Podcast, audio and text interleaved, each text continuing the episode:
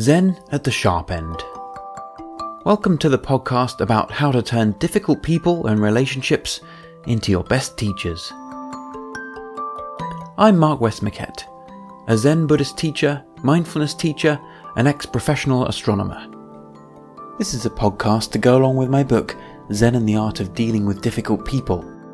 In each episode, we'll be exploring different varieties of people, relationships, and situations that we find irritating, difficult, or painful. Together with a number of Zen friends, I'll be discussing how the practices of Buddhism and mindfulness can help us see our difficult people as troublesome Buddhas, our greatest teachers. This podcast is sponsored by Zen Minded. If you get a chance, check them out at www.zenminded.uk. You'll find a curated selection of Japanese homeware and incense, a perfect match to your meditation practice. We're also sponsored by BetterHelp. BetterHelp offers convenient and affordable therapy online. In my opinion, meditation and psychotherapy both offer valuable avenues for exploring our suffering, habits, and stuck areas. A while back, I spent three and a half years meeting twice a week with a psychotherapist when things had become acute and it felt like the help he gave me was really transformational, especially when supported by my regular meditation practice. If you're interested, they've extended an offer of 10% off your first month of therapy at betterhelp.com slash zen at the sharp end. That's betterhelp, H-E-L-P dot com slash zen at the sharp end.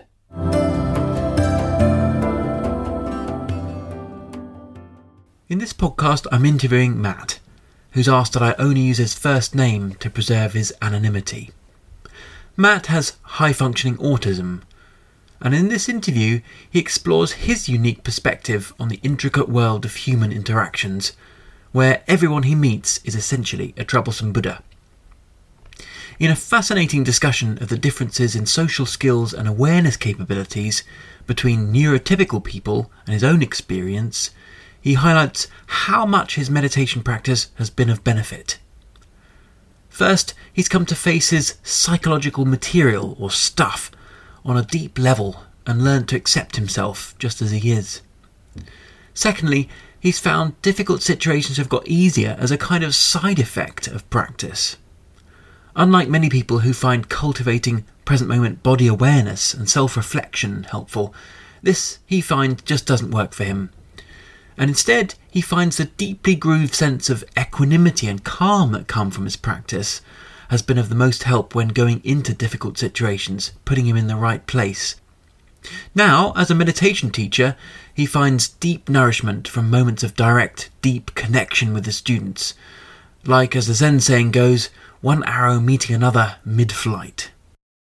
Hello, Matt, and uh, welcome to our podcast, Zen at the Sharp End. Uh, it's great to have you here uh, uh, today. Yeah, thanks. It's a pleasure to be here. So perhaps we could start off just by talking a little bit about your background. So um, could you say a little bit how you got into meditation? What's your background, and and um, wh- where how have you got to where you are today? Sure. Yeah. So I've been interested in this stuff since I was a kid, really. You know, as, as, a kid, I was very interested in martial arts, and a lot of the Japanese martial arts books, especially, they'll have a short, obscure little chapter at the end that has something to do with meditation. And I had no idea what any of it was about, but I came away with the impression that it was very important, and I should definitely check it out at some point. and then a couple of decades of life happened, and then I remembered, oh yeah, that meditation thing. I should I should check that out. I should spend some time with that. So I started trying to practice, um, did a few bits and bobs. I went on a Zen retreat with the Western Chan Fellowship. Uh, they're one of the, the Chinese Zen organizations in the UK. Um, learned to practice there, which was called silent illumination. It, it's a just sitting practice. It's the same kind of thing as the unborn practice that we do in Zenways.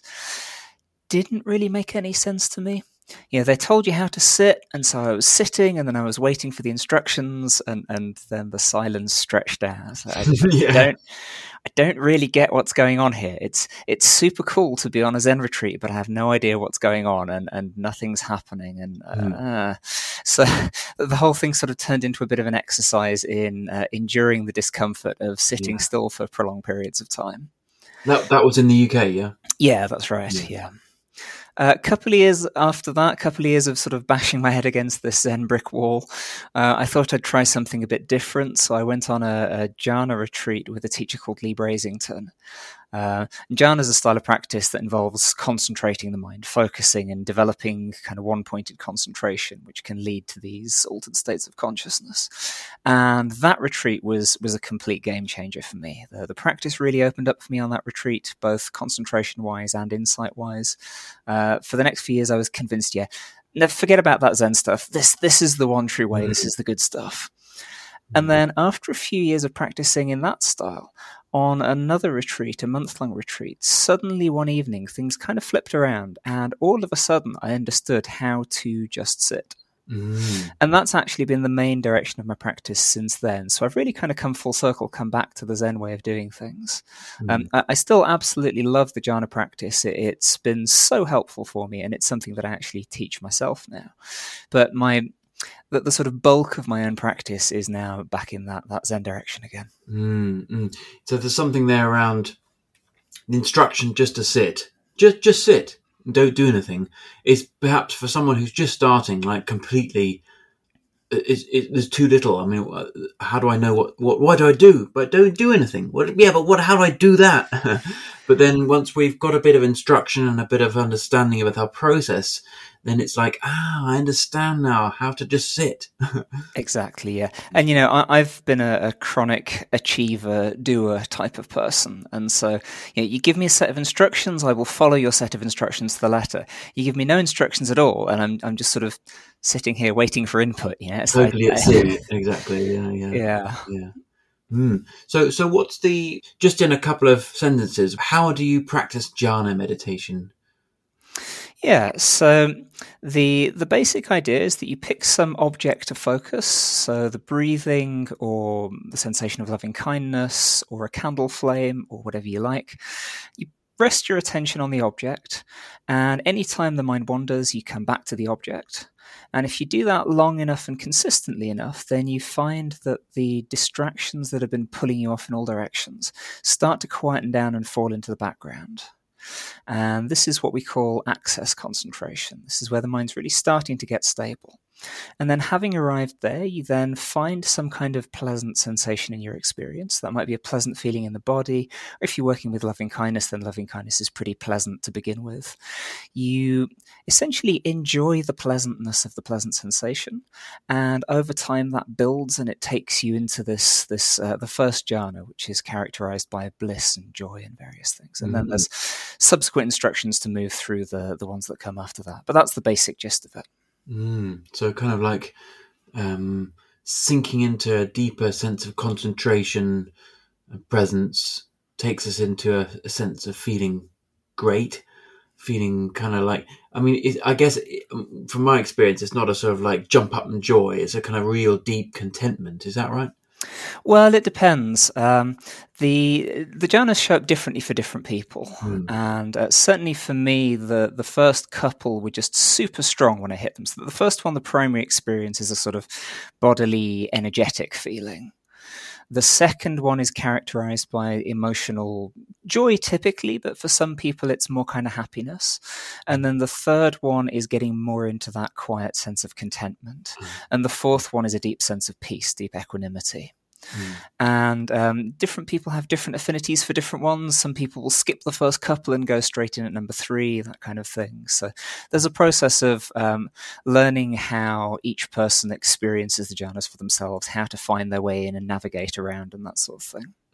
The upshot of all of it is that it leaves you with a mind which is very much more concentrated than before you started. So it's much calmer, quieter. And when you then turn it to an insight practice of some sort, be that, you know, a koan or uh, doing a body scan or whatever it might be, the mind is significantly sharper than it was beforehand. And mm. that means that the practice that follows is much more productive.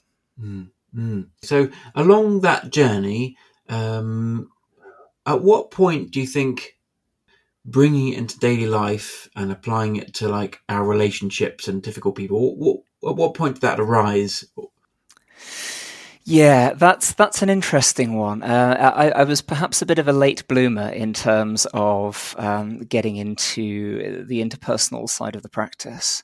Uh, I was drawn to it because you know meditation is something that I can do on my own without really needing anyone else around and without mm. having to interact with other people. And I, I, didn't have a lot of psychological material come up when I first started practice.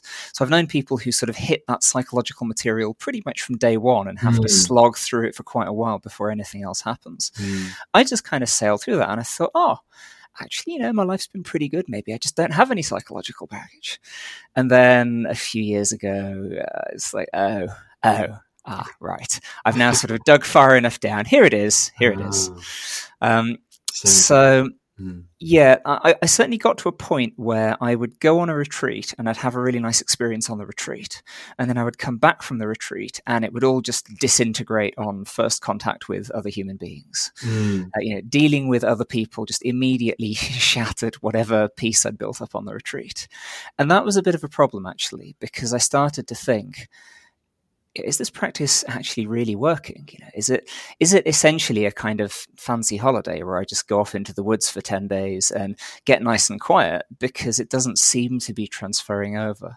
So again, the the last maybe I don't know seven eight years something like that i've been looking much more at all right how does this actually translate in practice mm, mm. so it reminds me of the story of the buddha you know he started off leaving the palace and going off into the wilderness and finding a meditation teacher. Teacher taught him very deep concentration practices. But he was like, but yeah, but what about this suffering thing? I can, mm. I can reach this places where I feel great. And then I walk out into the forest again and it's gone, it's gone. And so he, he, he, he left the group and thought, well, this, this can't be quite what it is. Uh, it mm. sounds like, like a kind of that similar path there. Mm. Well, nobody's ever compared me to the Buddha before, but I'll, I'll take it.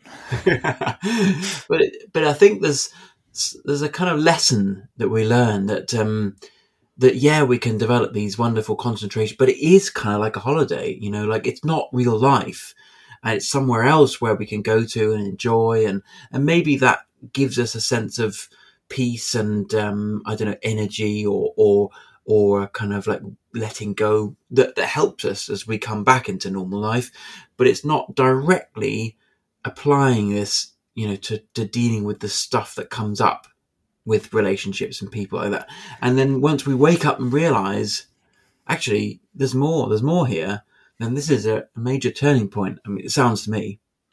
I get where you're coming from. I wouldn't completely agree with that okay. because actually, one of the things that can come out of a concentration practice is uh, a really clear examination of, of our personal stuff and the things that actually hinder us in interpersonal relationships. So that stuff didn't come up for me for the first few years, but now actually the most reliable trigger for whatever my next psychological issue to work on is to go on a jhana retreat. I see. Because it, the impression I have, at least, is that we spend a lot of time and effort just kind of squashing all of that stuff down so we don't have to deal with it. Yeah, I've got some some issue, some difficulty with dealing with people, but if I just don't think about it, then it's fine. Right, it's not really mm. a hmm. problem. And then, in order to get into these deeper states of concentration, the mind really has to relax and soften and settle. And as that happens, the energy that was going into keeping all that stuff pushed down starts to relax, and so the stuff starts to come up. So mm. actually, it's a very common experience for people who go on a jhana retreat that actually they spend nearly the whole time dealing with psychological stuff that's coming up, ah. because in their in the rest of life and in the rest of their practice, there's just not enough space. There's not enough softness in the mind for it to start to come up. So I've actually found it quite helpful. I think in my case, it was more just that the stuff was sufficiently far down that it mm. took a while to make its way all the way up to the surface. Um, and and you know now I find that uh, whether I'm on a Zen retreat or a Jhana retreat, that kind of stuff will very often come up, uh, mm. pretty much independently of how I'm practicing. But getting the mind concentrated is definitely a powerful way, both for me and for other people, to actually get that stuff to come up far enough that we can actually see it consciously. Mm. Mm. And then what? Well, that, that's that, that's another good question, isn't that? Um, and I've I've tried a few different things. Um, the the best approach I found really is allowing whatever's coming up to be as fully seen, felt, and experienced as it can be, and I haven't always taken this approach. Um, I'll, I'll, trace it back, I think, to a retreat I did in 2018, possibly 17 or 18, one of those. Uh, a, a, friend of mine at work had uh, recently unexpectedly died, just completely out of the blue. He was 30 something, he was an athlete, you couldn't have met a fitter person. Mm. Uh, he'd had some heart problems, he'd had some surgery, and then he got a virus and, and that was it, game over for him. But it was all very sudden. And I, due to a scheduling thing that had happened many months earlier, I basically went straight from his funeral onto a 10 day silent retreat, which I don't know that I would recommend actually. Mm-hmm. Um, because on a silent retreat, there's really no escape from whatever's coming up. There's there's nothing to distract you. You know, the most interesting thing that happens all day is the meal times, and you only get three of those. Apart from that, there's just there's just no way out. And I had quite a lot of grief and various other things swirling around at the time. There was just no escape from it.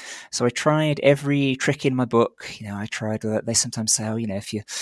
Having difficult thoughts coming up, bring loving kindness to it. And so I tried that and I tried various things, various approaches. The issue was that this wasn't really a conscious thing, but basically what I was trying to do was to meditate the stuff away, to mm. just make it not be there so I didn't have to deal with it. And after three or four days of that, I reached the end of my rope and just completely gave up and said, Yeah, you know what? Nothing's working. I'm just going to have to sit here and feel miserable, basically. And that was the point when things started to shift. And whenever I tell the story, I have to caveat it by saying this is not a secret technique to make your grief and pain go away. To yeah, just say, I'm just going to stop doing anything because that'll make it go away. No, it was it was when I stopped trying to make it go away that yeah. ironically it actually started to go away. Yeah. And so that's been my main approach ever since. It's really just to sit there and be as open as I can and let myself feel the thing that I don't want to feel. Mm.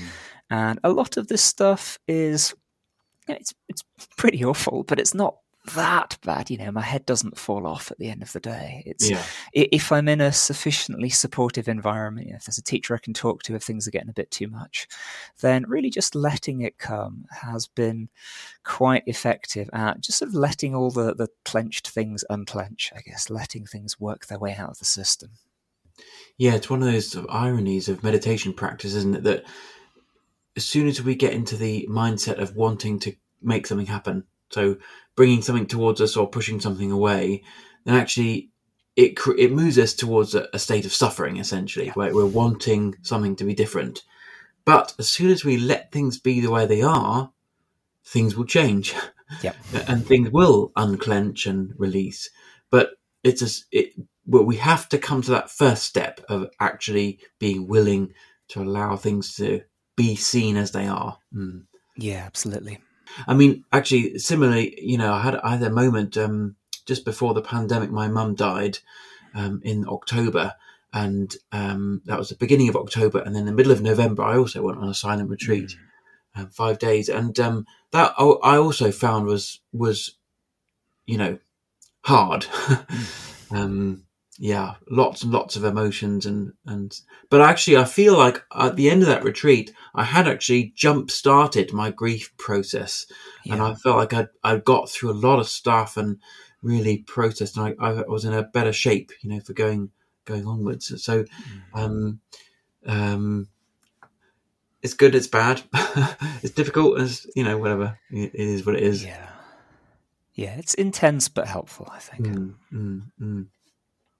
Okay, so you said you kind of uh, took a while to get to the point where you were bringing more of the daily life stuff into your practice and letting it influence. So, in terms of like, I don't know, do you have any particular difficult relationships over the years that have arisen and become really important learning points for you?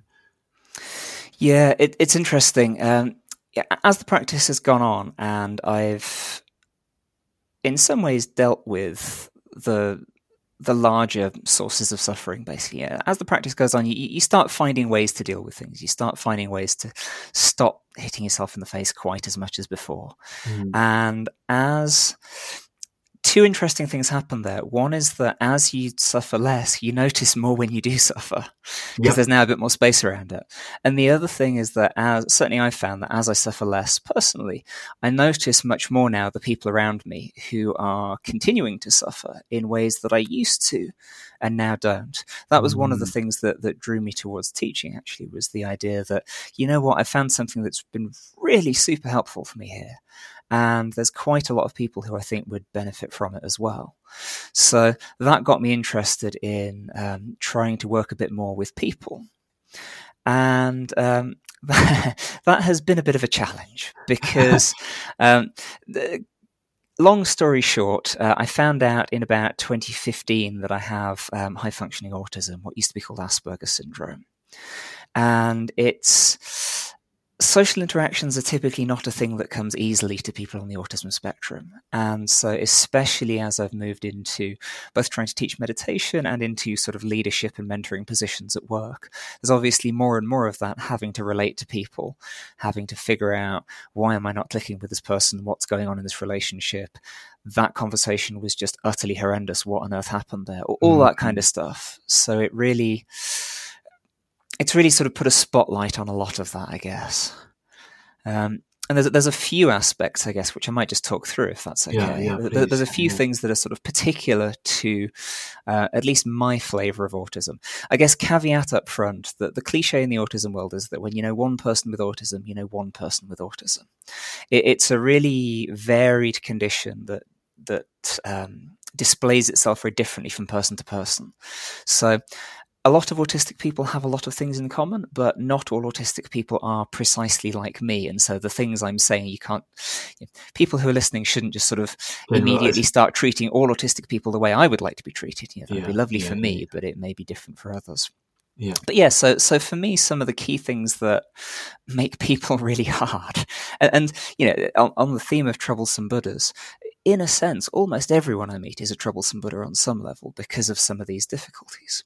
So the first thing is a, a, a lack of what's called social intuition. And because I don't have it, I can only really guess what this might be like. But my understanding is that neurotypical people have a kind of instinctual, intuitive sense of what's going on with other people. You can read each other without really having to try very hard or, or put a lot of effort into it. And that's really not the case for um, autistic people. Some autistic people just can't do it at all. And then you'll get people who it's very hard to have a conversation with because they'll be completely unresponsive to social cues. You know, they've got no idea when they're boring the pants off the person they're talking mm. to, all that kind of stuff. The the other variant you find is people who've actually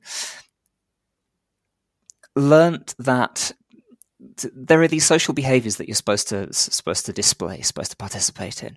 There are signs that other people are giving off that you're supposed to read, and you can learn to read those, but in a sort of deliberate cognitive way. Mm. So by watching somebody very carefully and observing body language and facial expressions and tone of voice and things like that, I've sort of learned a repertoire for reading people and dealing with them.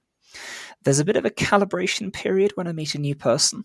So typically for the first uh, few hours really that I'm meeting a new person. I won't really say very much to them because I don't know how to interact with them yet. But once I've kind of got a bead for, oh, this is the kind of person they are, this is the kind of way they speak, these are the kinds of signs they give off, then I'll be able to interact a bit better. The catch is that it's quite a lot of work. Mm. And it mm. pretty much occupies my full brain to do it. So I can't do that and anything else at the same time. That means it's very tiring. So I don't have a lot of uh, social interaction in the tank before I have to go and yeah. recharge. Uh, but also, I just can't really do anything else at the same time. So I can't kind of work and talk to someone. If somebody wants to talk to me, I pretty much have to down tools and give them my full attention, which, you know, in, in one sense is a good thing, but is also kind of limiting because a lot of people don't have that limitation and just expect to be able to chat with you whilst doing half a dozen other things at the same time. Yeah, yeah, yeah. The other thing is that when it comes to things like dealing with um, conflict, I find that very hard. I can't really process what's going on and my own very intense emotions fast enough to keep up with what's going on. So, in conflict situations, I tend to just sort of freeze up. I can't really say or do much of anything. And it's only really after the situation is over that I can look back look back on it and think, "Good grief, what what, what just happened? Mm. Uh, you know, what was going on there?" I can sort of replay it and figure out what just happened, but actually, in the moment, I don't really have any space for that. And just very quick, I mean, very fascinating is so in those situations of conflict, do you uh, do you consciously prioritize? Uh, being aware of one thing over the other. I mean, like some people might be like coming up with what they're going to say next. Some people might be prioritizing sensing what they're feeling in their body.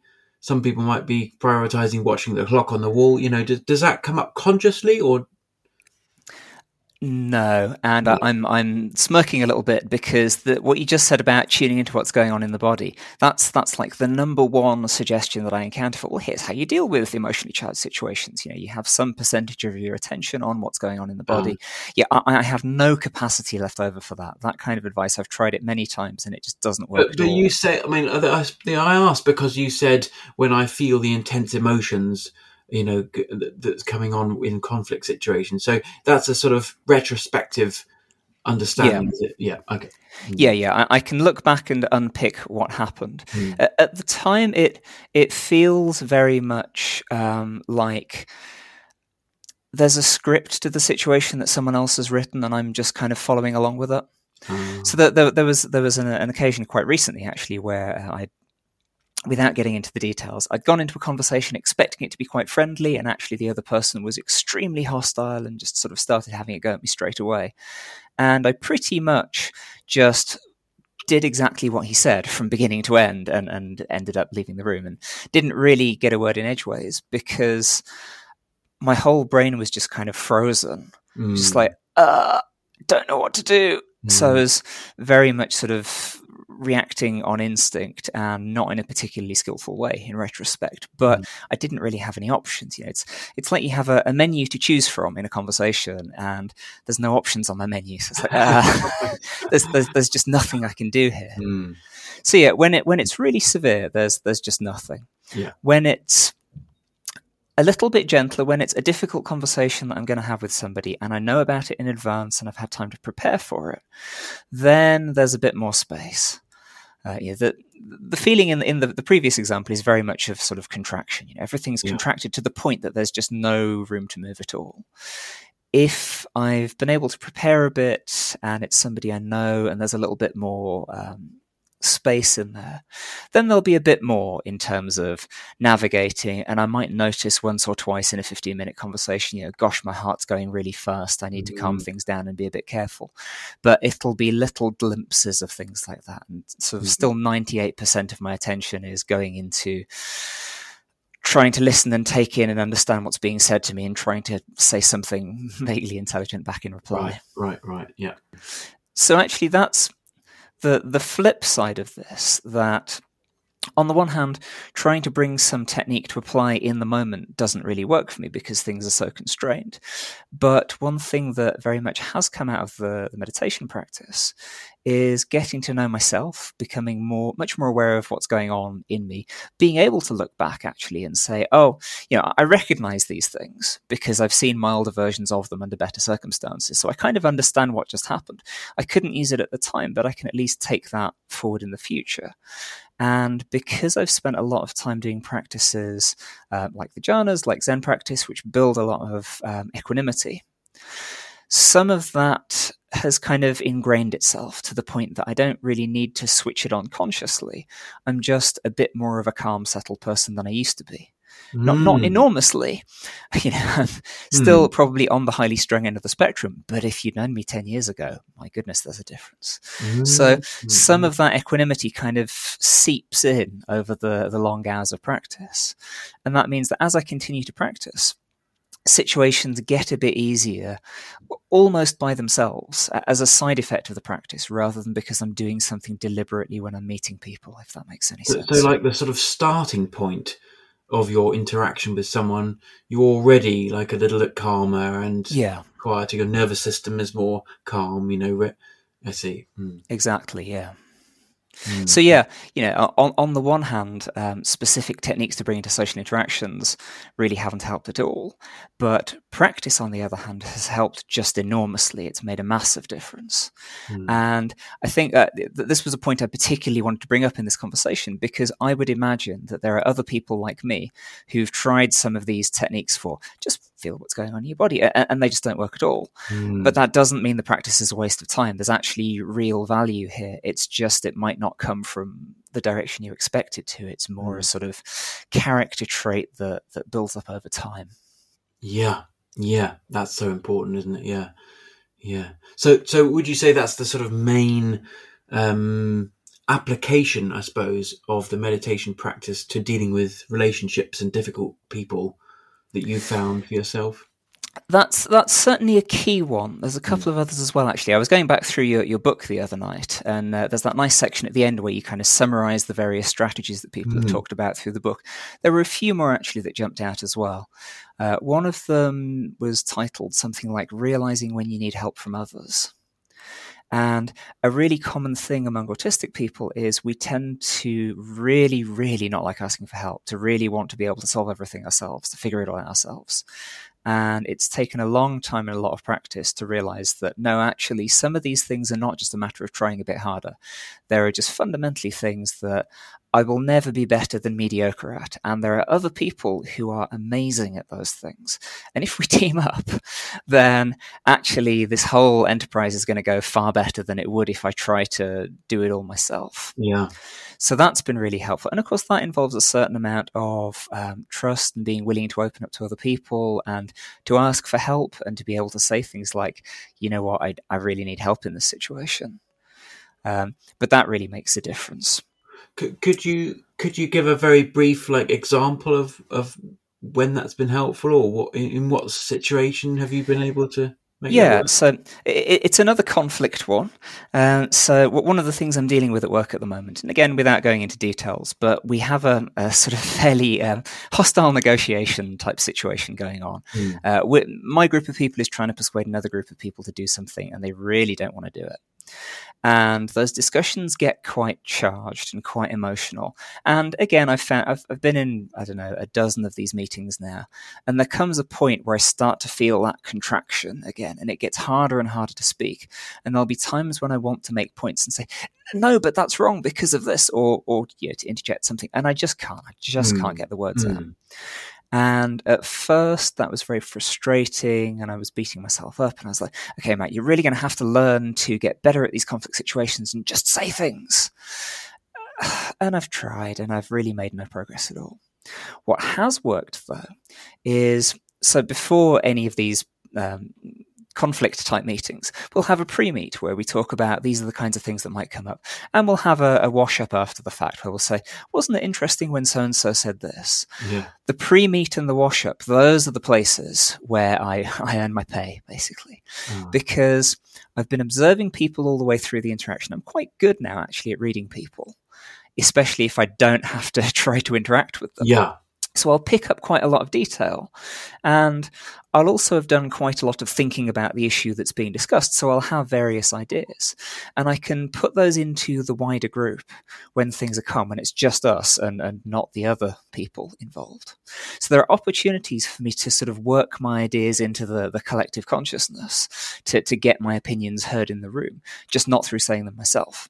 Mm. So, mm. being able to to sort of recognize that actually the wider team can really help me here, and being willing to work with that rather than trying to force myself to say something in a really charged situation, yeah, that's been a, a, massive game changer for me. Mm. mm. Um, and then the other one that really jumped out from your book was the idea of seeing the Buddha nature in other people. You know, seeing. Uh, and that can mean all sorts of things. But in particular, for me, there's something about learning to recognize where people are coming from in what they're saying. And usually, most of the time, not always, but most of the time, people are coming from a good place. Mm. And because of various things like uh, another autism thing is sensory hypersensitivity. So I'm very sensitive to sound and noise. I'm quite touch phobic. Uh, the, the, Zen world, lots of people like to hug and will insist on it. And, and that's a really quite difficult experience. It's quite mm. unpleasant for me. And it's not just because I haven't come out of my shell yet. No, the feeling of physical contact with strangers is really physically thoroughly unpleasant. I really yeah. don't like it. Mm. But people in these situations are not forcing me to hug them to torture me, right? They're doing it because it's a sign of warmth and affection, and they're people who very much enjoy that. And I think, well, you know, wouldn't it be nice to share this experience of physical contact? So they're coming from a good place, they're coming from a benevolent place. They don't really realize that what they're doing is having a very negative effect. And to the extent that I can remember, hang on a minute, the intention here is positive, even if the mm-hmm. outcome is quite difficult. Mm-hmm. Again, that really helps to get through some of these situations. Where it's like if I can every now and again remind myself, no, no, actually, you know, th- these these are not bad people. These are good people trying to do a nice thing.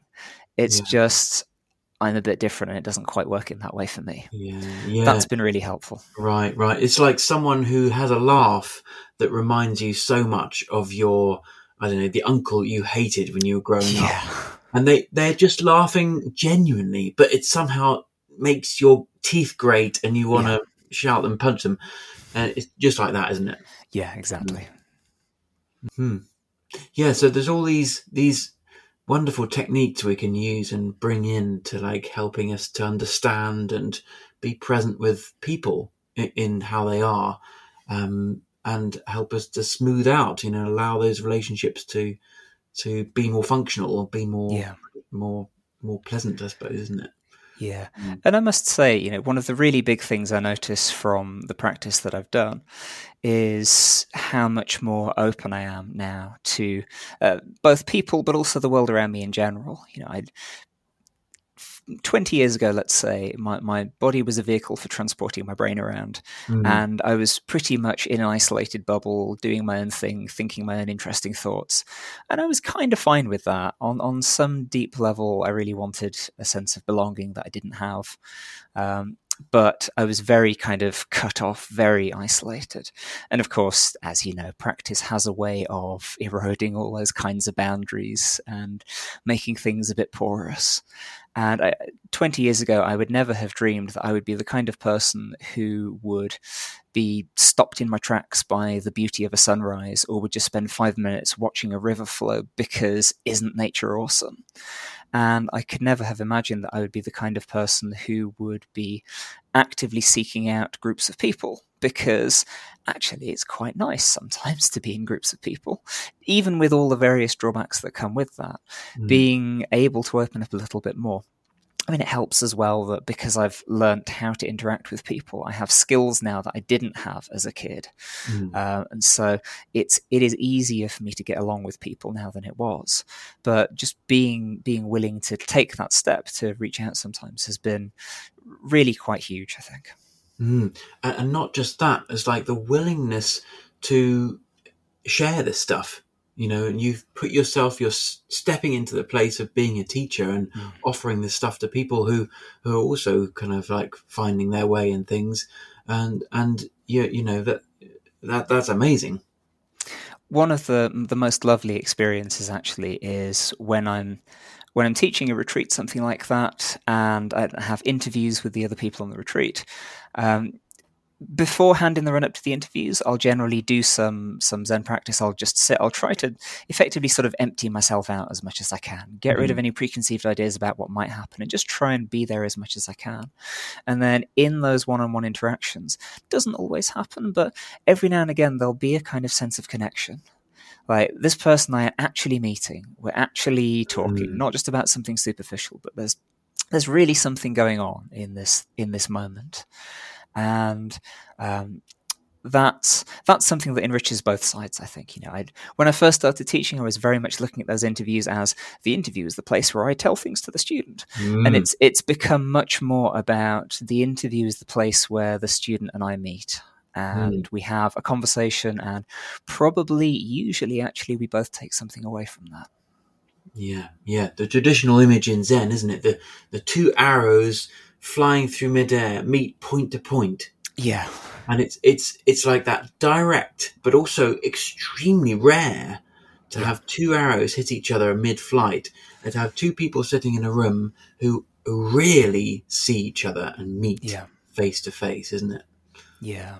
And I, I, I, I mean, I, I could really, we, it's so fascinating. We could speak for a lot longer, but I think, also think that's a lovely place to finish. In that, that um, that's really where this stuff can take us. You know, we are, we do our practice, we start to apply it and see where you know this our our stuff as it's arising. We start to look at our relationships and, and deal with uh, um, difficult people and beautiful people, and we come to this point where we can meet another person right here immediately. 100%. Just beautiful. Thank you so much for uh, all of your wisdom and experience and, and perspectives. Really, really fascinating. Thank you so much. Oh, thanks so much for having me along. It's been really good, to, to, uh, really good talking with you.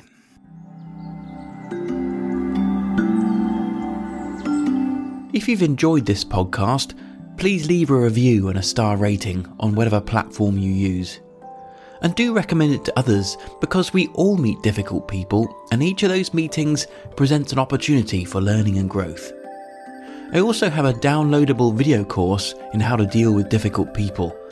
Head over to my website for more information, markwestmoquette.co.uk. Thanks for listening.